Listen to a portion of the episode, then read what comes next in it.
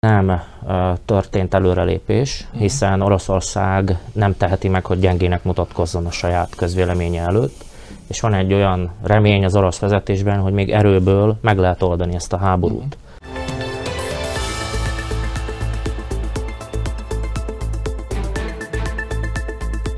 Üdvözlöm kedves nézőinket, új adással jelentkezik a Nagyító, a Ma Hét Média politikai háttérműsora. Vendégünk a stúdióban ezúttal Kolek Zsolt és Hajtman Gábor, szervusztok!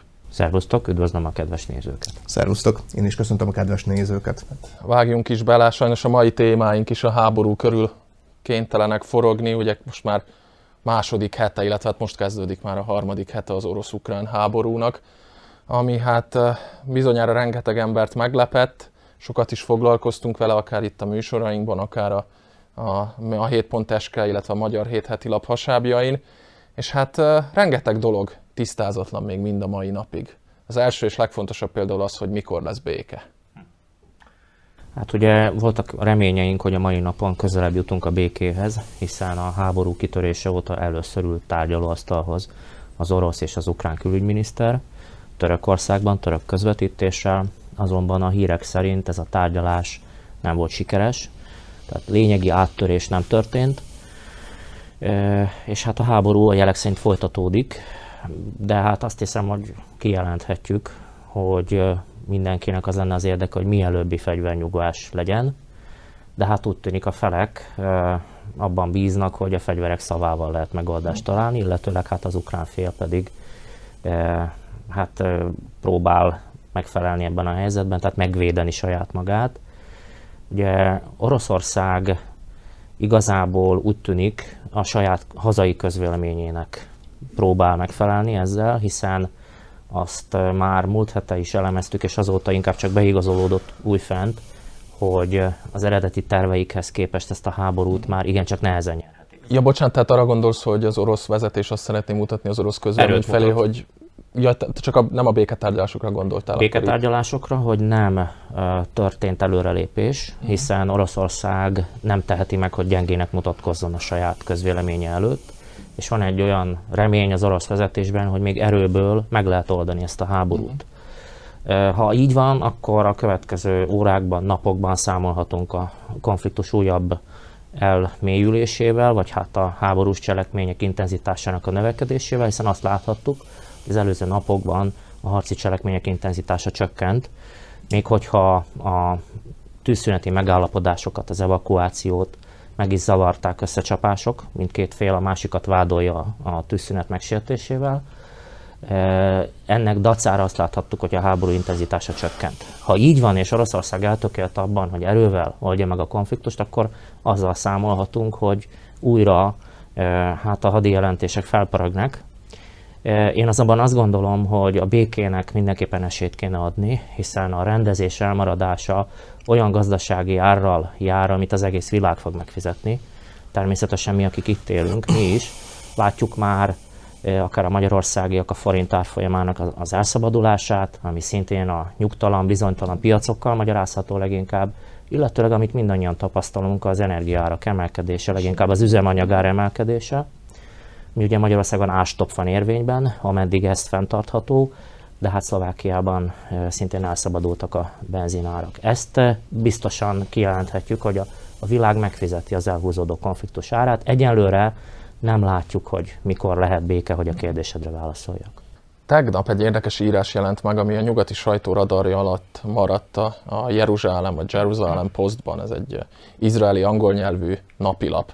Ugye a hétvégén Moszkvába látogatott az izraeli miniszterelnök, és találkozott Vladimir Putyinnal. Erről a találkozóról szivárogtak ki érdekes információk, hogy Putyin tulajdonképpen arról ír az izraeli sajtó ajánlatot tett Zelenszkinek, és három pontban nagyjából megfogalmazta a követeléseit. Egyrészt az, hogy a Donbassi régiót, a kelet-ukrán két szeparatista köztársaságot ezt most már nem adja vissza és önállónak tekintik. A második az volt, hogy az Ukrajna szerződésben vállalja, hogy nem csatlakozik a NATO-hoz, a harmadik pedig az, hogy leszerelik az ukrán hadsereget. Egyelőre nem tudni, hogy Zelenszky hogy reagál ezekre a, ezekre a kérésekre, de arra kérdez, arról kérdezinek Gábor, te mit gondolsz, milyen feltételek mentén lehet esetleg itt egy békét kicsikarni, mi az, amit Zelenszky szeretne elérni, mi az, amit elérhet reálisan, és ugyanez a kérdés vonatkozik Vladimir Putyinra is. Nagyon nehéz helyzetben vagyunk, ugyanis hát egy háború kellős közepén tartunk, és ahogy megtudtuk, ugye nem jutottunk előre, hiszen volt egy tárgyalás, ugye két külügyminiszter tárgyat, Lavrov és Kuleba, az orosz és az ukrán félről, és hát sajnos a kompromisszum az nem jött meg. Hogy, itt nagyon fontos a kompromisszum az, hogy mind a két fél valamit ugye hátrahagy, vagy elenged annak érdekében, hogy, hogy a béke megszülessen. Ez szerintem a kulcs, amit, amit el lehetne érni. Na már most nézzük meg az egyik oldalt, ugye Ukrajna kitart az mellett, hogy a NATO-hoz csatlakozzon, és majd később az Európai Unióhoz. Oroszország pedig nem enged, mert hát ugye fenyegetésnek veszi azt, hogyha Ukrajna NATO tagállam lesz, és uh, igényt tart ugye a Krímfélszigetre és a, a kikiáltott ugye két szakadár népköztársaságra. Na most mi lehet ebből, mit lehet ebből kihozni? Az én véleményem szerint uh, mindenképpen azt uh, a, a, Ukrajnának azt kéne elengedni, hogy, uh, hogy a, a, a NATO-ba becsatlakozzon uh, Ukrajna. Oroszországnak meg kell engedni, hogy majd a, az ország nyugati fele az Európai Unióba uh, térjen, ez, ez lehetne egy ilyen, ilyen, ilyen kiegyezés. A Krím félszigetet, hát legalább nem is, hogyha Oroszország birtokolna, de, de valamilyen uh, ilyen autonóm uh, területként fel lehetne fogni, bár Azért tegyük hozzá a realitásként azt, hogy Putyinék elszámolták magukat, hiszen ők mikor bevonultak a háborúba, tehát megtámadták Ukrajnát, illetve megszállták Ukrajnát, akkor ők azt hitték, hogy ott keleten, Donbass és Luhanskban zászlókkal fogják ugye fogadni az orosz csapatokat, helyett pedig azt hát történt, hát, zászlóval hogy... fogadták, csak ukrán. Uh, ukrán, ukrán zászlóval, zászlóval, meg hát fegyverrel, meg hát ugye idegen megszállóként vették, szóval, szóval mm, olyan dolgokat hozunk fel, amik régen érvényesek voltak, de most már, most már új értelmet nyerhetnek, mert hát teljesen megváltozott a, megváltozott a dolog, és ö, ö, most ugye lesznek még tárgyalások, de a harc el fog húzódni, és ahogy azért figyeljük az egyes csatornákon, illetve mi is, mi is élőben ugye percről percre a Ma Hét portálon egyébként lehet követni a hírfolyamatot, és egyébként hírt tudunk mindenről, és azért látni azt, hogy hogy az ukrán városokat mennyire, mennyire bombázzák, az ukránok mennyire védik az országokat, az oroszok pedig ugye nem engednek, nem engednek semmiből. Hát nagyon, nagyon kell egy, egy olyan karizmatikus, diplomatikus ember, aki, aki előáll valami olyan ötlettel, amelyik mind a két félnek jó lesz. Van esély erre, Zsolt? Mit gondolsz? Mert hogy így elnézzük az európai vezetők nyilatkozatait, hát ilyen egészen elképesztő ilyen háborús pszichózis tanúi lehetünk, hogy gyakorlatilag most már minden megvetendő, ami orosz. Ez most ez olyan szinten, hogy már egy Németországban ilyen egészen furcsa hírek jöttek, hogy volt olyan orvos, aki megtagadta, hogy orosz pacienseket lásson el, aztán az őt alkalmazó kórház persze azonnal korrigált, és elnézést kér, de felfelbukkannak az orosz ellenességnek ilyen egészen elképesztő vadhajtásai, amit hát a, a, vagy egy még egy érdekes példa, a CEU, ami kifejezetten nem tekinthető azért a jobboldali értelmiség fellegvárának, tehát a liberális CEU egyik professzora egy ilyen öreg diákoknak fenntartott közösségi oldalon arról írt, hogy egy orosz diákja bajban, bajba került Bécsben. A problémája természetről nem volt szó, tehát teljesen a háborútól függetlenül annyi a lényeg, hogy szerencsétlen diák pont orosz volt, és elképesztő komment cunamit kapott a nyakába, és gyűlöletet, törölték a posztját, megvádolták őt szerencsétlen professzorasszont mindenféle orosz ellenességgel és hasonlóakkal, és ez a CEUN, ami hát éppen a nyílt társadalom, az elfogadás és a liberalizmus egyik európai fellegvára lenne. Szóval egészen elképesztőek már ezek a vadhajtások. Merre mehet ez tovább? Hova, hová kulminálódhat ez az egész?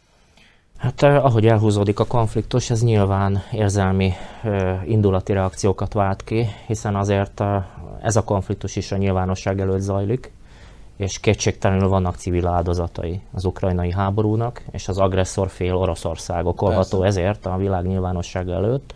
Ez tény. Egy másik helyzet, hogy nyilván nem tehetünk úgy, hogy Putyin agressziója miatt 145 millió oroszt ítélünk el, és kiközösítjük a kultúrnemzetek sorából az oroszokat. Ez nem lehet egy jövőbeli megoldás, hiszen egyszer Pedig mindenképpen béke lesz. Azért, bocsáss meg. Egyszer mindenképpen béke lesz, és valószínű ebben a békében ezeket az ellentéteket valahol fel kell oldani, és egyre nehezebb lesz, hogyha ennyire szélsőségbe hajlik az orosz ellenesség adott esetben. De valahol ez érthető, ez a, ez a felkorbácsolt indulat. Na inkább beszéljünk azt gondolom a békességről, bár a kettő szorosan összefügg, hiszen minél, minél inkább ebbe a szélsőségbe hajlik a gondolkodás, annál nehezebb nyilván Igen, ezeket tehát... az érzelmi dolgokat oldani, és egyáltalán békét köt. Ha belegondoltok, azért nincs Zelenszky ilyen nyugati részről egy nyomás, hogy kössön békét Oroszországgal. Ez valahol teljesen érthető is. Az ukránok kétségtelenül honvédő háborút folytatnak. Igen, de Zelenszky, ha nyomást érheti, az a hazai közvéleménye felől történhet meg. De még Azt hiszem helytált ebben a háborúban Zelenszky. Abszolút. Sőt, hát megmutatta és egyébként, hogy milyen, hogyan kell harcolni egy háborúban egy, egy, egy felelős vezetőnek. Tehát ezt az Zelenszky nem vitassuk Jó, el. hát a, igen, tehát a média frontján kétségtelen uh, Ukrajna uralja ezt a háborút, vagy előnyt szerzett a riválisával uh-huh. szemben de igazából a béke kérdése az azon áll vagy bukik, hogy mi az a kompromisszum, amit Gábor is felvetett, mi az a realitás, amit mindkét fél el tud fogadni. Van hát ilyen, lehet Nyilvánvalóan ilyen? E, ilyen kompromisszum lehet a semlegesség kérdése, hogyha Ukrajna el tudja fogadni a semlegességet, mint megnyugtató garanciát, e, akkor, akkor ez egy előrelépés lehet. Oroszországnak ugyanis az az érdeke, hogy Ukrajna ne legyen egy ellenséges katonai szövetség tagja. Elég ránézni a térképre, Ukrajna olyan geopolitikai helyzetben van, amely orosz szempontból eh, hát egy, egy kivéthetetlen helyzet, hogyha a NATO tagok. Eh, ellenben ebben az esetben Ukrajna semlegességét a nagyhatalmaknak kellene garantálni. Tehát itt ki kéne dolgozni egy komoly eh, hát biztonságpolitikai garanciát, hogy hogyan lehetne ezt a semlegességet garantálni. Önmagában kijelentjük, hogy semleges, ettől ez még nem biztos is, hogy működni is. Bocsánat, csak ha belegondolunk, azért itt hány és hány egyezmény köttetett a rendszerváltás óta, aminek uh-huh. gyakorlatilag semmi következménye nem maradt. Ugye az 1994-es ominózus budapesti egyezmény, ami hát mondjuk azt, hogy nem olyan nagy baj, hogy nem lett következmény, és az azzal járt volna, hogy Ukrajna területi integritásának megsértésével az Egyesült Államoknak és Nagy-Britanniának katonai védelmet kellett volna nyújtani a Ukrajnának. De ugyanez van, a bocsáss meg is befejezem, ugyanez van a Minszki 1-es és 2-es egyezménnyel is. Jó, rögtön hozzáteszem, hogy a budapesti egyezmény ugye a nukleáris leszerelésről is szól, tehát Ukrajnából kivonták az atomfegyvereket, Igen Ukrajna cserében garanciákat kapott a, a világtól, hogy megőrizheti a területi integritását. Hát ezeket és a, garanciákat... és az orosz fél is csatlakozott Igen. ehhez a szerződéshez. Ez egy másik szempont a Minszki szerződés, ugye, ahol viszont az ukrán fél okolható, hiszen nem tartotta be azt a megállapodást, amely előirányozta a keleti régiók, szakadár, kés, szakadár régiók, Donetsk és Luhansk autonómiáját ami, ami nyilván oldhatta volna ezt a feszültséget. Ami lett volna, ha a kérdését persze ne nyissuk meg, hiszen mindebből nem következik az, hogy nem történik meg február 24-e, vagy ebben a formában, de nyilván ezt az okot nem adta volna meg Putyinnak, hogy erre hivatkozva indítson agressziót Ukrajna ellenében. No de visszatérve, tehát a semlegesség, hogyha nemzetközileg garantálva van, ahogy Finnország esetében ez történt, vagy akár Ausztria is erre egy jó példa, az 55-ös államszerződés, amely a semlegességét garantálta Ausztriának, vagy Finnország esete, amely ugye a szovjet birodalom külső gyűrűjén megőrizhette a társadalmi berendezkedését, ellenben kizárt dolog volt, hogy a NATO-hoz csatlakozzon. Ha ezeket a garanciákat Ukrajna megkapja, ez egy előrelépés lehet, és elfogadható lehet akár Oroszország számára is. Azt látjuk azonban, hogy Oroszország egyenlőre kitart amellett, hogy ennél tovább menne, és Ukrajna területi integritását kérdőjelezi meg. Én azt gondolom, hogy a Krím az már a realitás, hogy Oroszország része. Tehát, hogyha egy jövőbeli békekötést kötnek, vagy hát egy fegyverszünetet, vagy békemegállapodást kötnek, valószínű, hogy Ukrajna Krímet már nem kapja vissza. Ellenben a kompromisszum tárgya lehet a szakadár népköztársaságok kérdése, Ugye Putyin ezekről e, tulajdonképpen elismerte a függetlenségüket, e, még a háború előtt néhány nappal emlékezhetünk. E, én azt gondolom, hogy az orosz fél itt hátrálhat meg, és itt tehet olyan gesztust, ami az ukránok számára is elfogadhatóvá teszi ezt a megegyezést, ezt a megállapodást. Természetesen ez találgatás, de ha mozgásteret keresünk a két fél részéről, akkor pontosan ebben van. Abban én nem látok mozgásteret, Ukrajnának mindenképpen a semlegességét el kell fogadni. A világ számára ez a legkifizetődőbb kompromisszum. Ellenben mindent meg kell tenni azért, hogy Ukrajna lehetőség szerint a területi integritását megőrizze ebben a konfliktusban, ugyanis így válik elfogadható ez a kompromisszum az ukránok számára, és lezárhatóvá a konfliktus. Az egy másik kérdés, hogy ezt az orosz közvélemény miképpen fogja tudni elfogadni. Láttunk már olyan propaganda műveleteket Oroszországtól, hogy hogy, hogy még azt is el tudják hitetni, hogy győztesen kerültek ki a háborúból. Zárójel bezárva, és egy záró mondat, ha Igen, még bocsáss, megengedsz. csak egyetlen közvetés. Hát Lavrov ezen a mai sajtótájékoztatón a törökországi tárgyalás után is kihangsúlyozta, hogy Oroszország nem támadta meg Ukrajnát, Jó, pusztán egy megelőző hadművelet. Hát ha már itt az álhírekről és a propagandáról beszéltél. És akkor az utolsó mondat az lenne, hogy természetesen Oroszországnak sem szabad vesztesnek éreznie magát ezután a kompromisszum után. Ehhez az kell, hogy Oroszországban felismerjék azt, hogy egy olyan kalandorháborúba kezdtek, amit az eredeti elképzeléseink szerint nem nyerhetnek meg.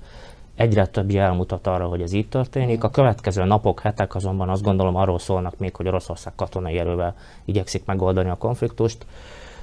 Hát a békei esélyeit ez egyelőre rontja.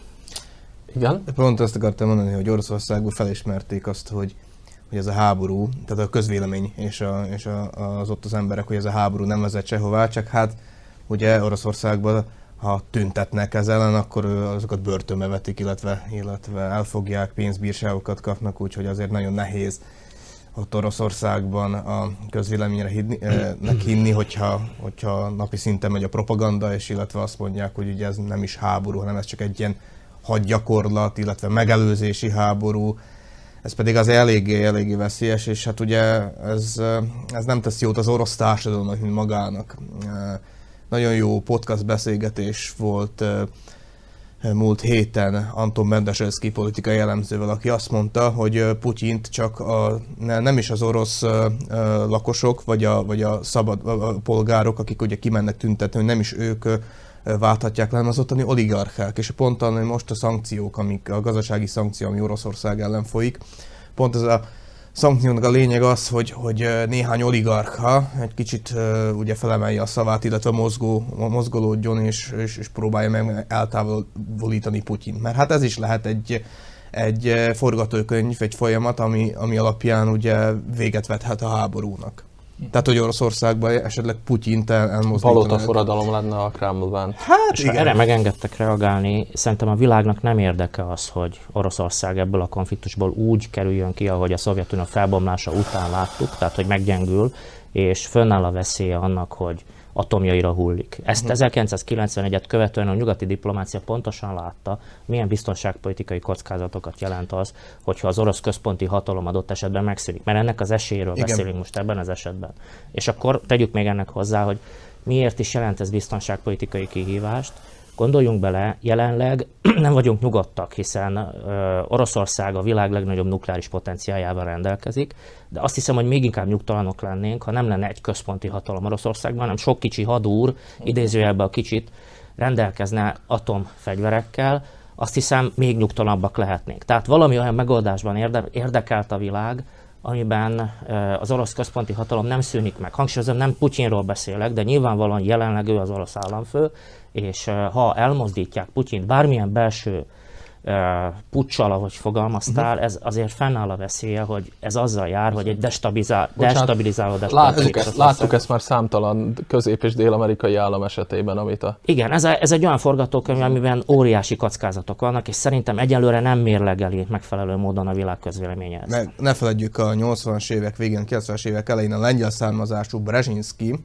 egy politikai elemző, illetve Carter, Joe, Joe Carternek volt a a tanácsadója, ő foglalkozott egyébként külpolitikával, hidegháborúval, és ő mondta azt, hogy esetleg milyen kimenetele lehet majd a, a hidegháborúnak, és ő azt mondta, hogy az egyik esetleges forgatókönyv az, hogy majd ugye a Szovjetunió felbomlik, és ugye nem az önálló Oroszország fog megmaradni, hanem több orosz, kisebb ilyen tagállamokra fog, fog bontódni ugye Oroszország Hát ez nem jött be, de e, való igaz, hogy, hogy Putyin, ha, ha majd Putyin valamikor vagy maga befejezi ugye a politizálást, vagy eltávolítják onnan, akkor érdekes e, e, lehet Oroszország képe vagy jövője, de e, igazad van Zsolt, hogy, hogy veszélyes, látom azt a veszélyt, hogy igen, hogy több önjelölt messiás próbálna meg ugye vezetni Oroszországot, és akkor a veszélyes,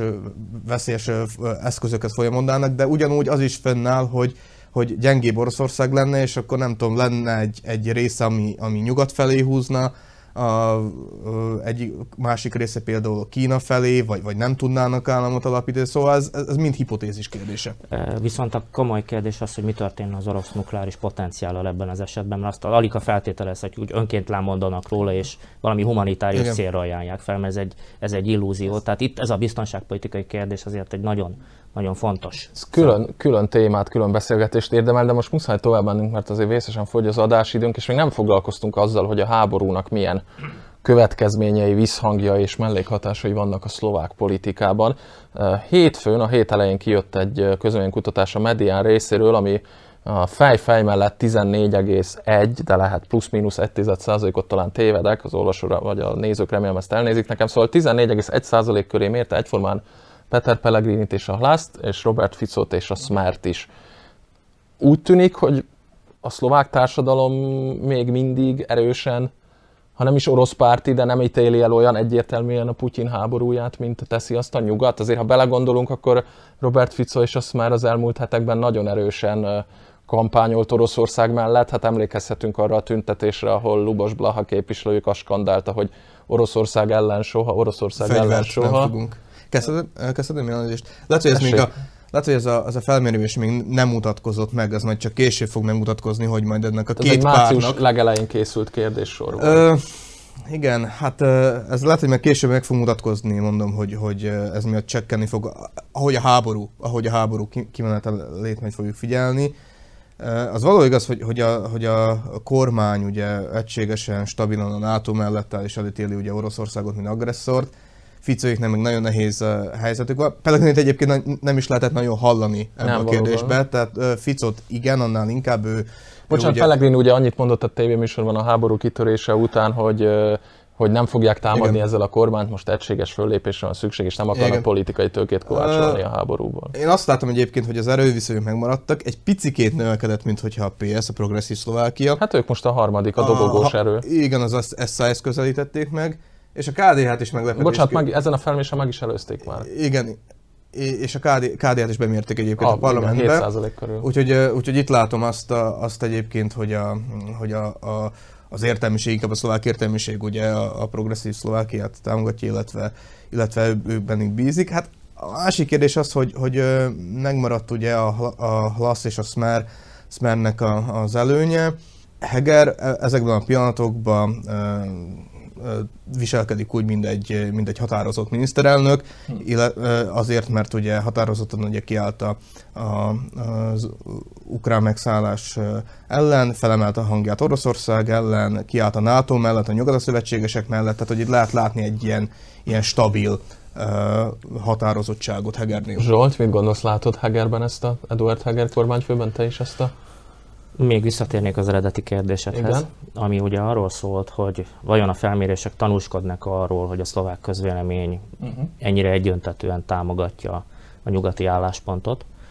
Igen, van egy elmozdulás, más felmérések tanúskodnak erről. Ugye korábban, amikor a védelmi szerződés körüli vitákat Igen. hallhattuk, akkor volt egy olyan felmérés, amely azt igazolta, hogy a szlovákiai közvélemény relatív többsége a nyugati szövetséget okolja a háború konfliktus elmélyüléséért, akkor még ugyan nem tört ki a Igen. háború.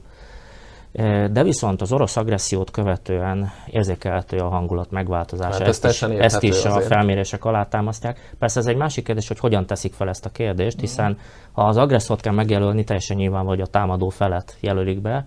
Ellenben, ha már úgy tesszük fel a kérdést, hogy kik és milyen részt felelősek azért, hogy ez a helyzet kialakulhatott, ott már azért a felelősség megoszlik, és nem ennyire egységes ennyire a szlovák társadalom. Igen, ráadásul ez egy tulajdonképpen megválaszolhatatlan kérdés, hiszen hogy, mit mondanál arra, hogy ki felelős a háborúja? Hát vagy igen, tehát uh, tulajdonképpen nyilvánvalóan az agresszor fél a felelős, Persze. ellenben azért az okok, amik ide vezetnek, azok ennél jóval árnyaltabbak, és ebben már a szlovák közvélemény sem egységes. Na most, ha a politikai preferenciákat nézzük, ennek azért nincs annyi, tehát nem mozog annyira szorosan együtt ezzel a, háború megítélésével. Én azt gondolom, tehát, hogy a, a baloldali ellenzéki pártok őrzik az előnyüket, az inkább más kérdésekre is visszavezethető, leginkább arra, hogy a kormány hogyan kezelte az eddigi e, két évet, tehát mennyire tudott jól kormányozni, leginkább ennek a megítélését látom benne. Lehet, hogy egy későbbi felmérésben már sokkal jobban fogjuk látni, hogy hogy ez a konfliktus kiknek kedvez. Általában a sztereotípiákban gondolkodunk, a kormányon lévőket erősíti egy válság, és jelesül... Én is... a Covid-nál ez nem jött be például. Hát nem mindenhol jött be, Szlovákiában nem jött be, Magyarországon például Igen. bejött, tehát ez attól függ, hogy egy-egy kormány mennyire állja meg a helyét. Tehát ez a róluk kiállított bizonyítvány is tulajdonképpen, de azt el tudom képzelni, és ennyiben egyetértek Gáborral, hogy a kormány, kormánypárt, leginkább egy kormánypártok tudnak profitálni ebből a mhm. konfliktusból, hiszen a választótáboruknak egy határozottságot sugalnak, és ez kamatozhat. Tehát azok, akik esetleg elbizonytalanodhattak a korábbi rossz tapasztalatok, tegyük mondjuk nyíltan rossz kormányzás okán, azok most visszanyerhetik ezt a szín, vagy visszaadhatják ezt a szimpátiát. Záró témánk, és csak nagyon röviden érintsük ezt, zakatol a magyar választási kampány néhány héten belül, ugye április 3-án Magyarországon parlamenti választást tartanak. Ezzel végül is valamelyest összefüggésben ugye a leköszönő parlament az egyik utolsó ülésnapján megszavazta az új köztársasági elnököt, megválasztották Novák Katalint, Magyarország új államfőjévé, ő lesz ezzel az első, és mindeddig a legfiat, első nő, és mindeddig a legfiatalabb köztársasági elnöke Magyarországnak. Arra vonatkozna a kérdésem, mit gondoltok, a választási kampányt befolyásolhatja-e Novák Katalin államfői való kinevezése, illetve a mit vártok mondjuk úgy a nagyja, mennyi van hátra? Három hét. Vasárnaphoz képest három hét. Így van. Tehát mit vártok ebből a, most van a finisebbtől, a három héttől? Igazából Novák Katalin államfői választása az egy PR siker a Fidesznek.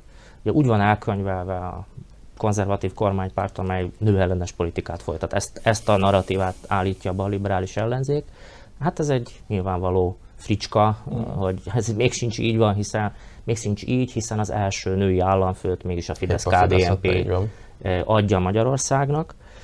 És hát kétségkívül emellett az államfőválasztás azért adhat egyfajta új lendületet most ennek a mhm. kampánynak. A, az elmúlt heteket ugye uralta a háború Magyarországon is, a menekültválság egyfelől, másfelől meg az a felelősségvállalás, hogy Magyarországnak hol a helye ebben a konfliktusban. Azt hiszem a kormány világosan kijelölte Magyarország helyét, teljesítjük a szövetségi kötelezettségeinket, ugyanakkor legalább annyira felelős a magyar kormány a magyar emberek biztonságáért, és ezt a biztonságot úgy lehet leginkább szavatolni, ha a szövetségi kötelességünk teljesítése mellett azért megőrizzük a békét Magyarországon. Ez egy nagyon fontos szempont, ugyanis ha Magyarország belesodródik a háborúba, az a magyar embereknek fáj, még jobban fáj. Most is fáj ez a háború, hiszen látjuk jól, hogy mekkora anyagi veszteséget jelent egy elhúzódó konfliktus. Már beszéltünk róla, az elszabaduló árak, az infláció, ezek mind-mind megnehezítik az emberek életét, de az, hogy ez a sztereotípia itt is megerősítést nyer, hogy kormány a helyén van, és az emberek uh-huh. bizalmát elnyeri, legalábbis olyan tekintetben mindenképp, ebben még az ellenzék is egyetérthet, hogy, hogy a kormányzás tehát működik, tehát Igen. tulajdonképpen ott állnak a kormány rúdnál, ez már önmagában ad egy garanciát arra, hogy ilyen válságos időkben biztonságban érezhessék magukat az emberek. Szerintem ennyiben van kihatása uh-huh. ennek a konfliktusnak, háborús konfliktusnak a választás esélyeire. Véleményem szerint ez nem gyengíti a Fidesz esélyeit. Gábor, néhány záró mondatot kérnék, akkor aztán befejezzük a műsort. Szerintem se gyengíti a háború a Fidesz esélyeit, az viszont mindenképpen kampánytémával fog válni a háború, hiszen mindenhol, minden országban ez a fő politikai téma, ahogy a Magyarországon is. Kisebb fajta töréspontot én azért látok a magyar kormány oldalon, jobb oldalon, ott azért ugye vannak a a Fidesztől jobbra tartó szavazók, és a, akik inkább középen állnak. Akik középen állnak, azok, azok jobban elítélik ezt a háborút, akik pedig egy kicsit jobbra, hát ők, ők valahogy mérsékeltebbek, illetve nem tartják Putyint annyira agresszornak. Ennek is egyébként megvan az oka, mégpedig az, hogy hogy sok, és nem csak magyarországi politikus, hanem Európában több ilyen politikus, illetve gondolkodó Putyinban látja a, a, a, e, az új konzervatizmus megszületését, bevallom őszintén szerintem tévesen, de van ilyen narratíva. Úgyhogy ezt látom. Viszont egyébként visszatérve a kormány kommunikációra, szerintem a, a kormány nyugalmat árasztja, illetve Szijjártó Péter is ugye kiáll az, az Oroszország ellenes szankciók mellett, ugye egységes az Európa, egységes a V4 is, NATO-val egy, egyébként ugye összhangban vannak, tehát hogy itt nem látok gondot, hogy esetleg ez, ez, a, ez a háború ilyen szempontból gyengíteni a, a Fideszt és a Fideszi tábort. Köszönöm szépen, fiúk, szokás szerint, hogy elfogadtatok a meghívásunkat, jövünk a jövő héten is. A nézőnknek pedig szokás szerint köszönjük szépen kitüntető figyelmüket, mi itt leszünk a jövő héten is, tartsanak velünk a viszontlátásra.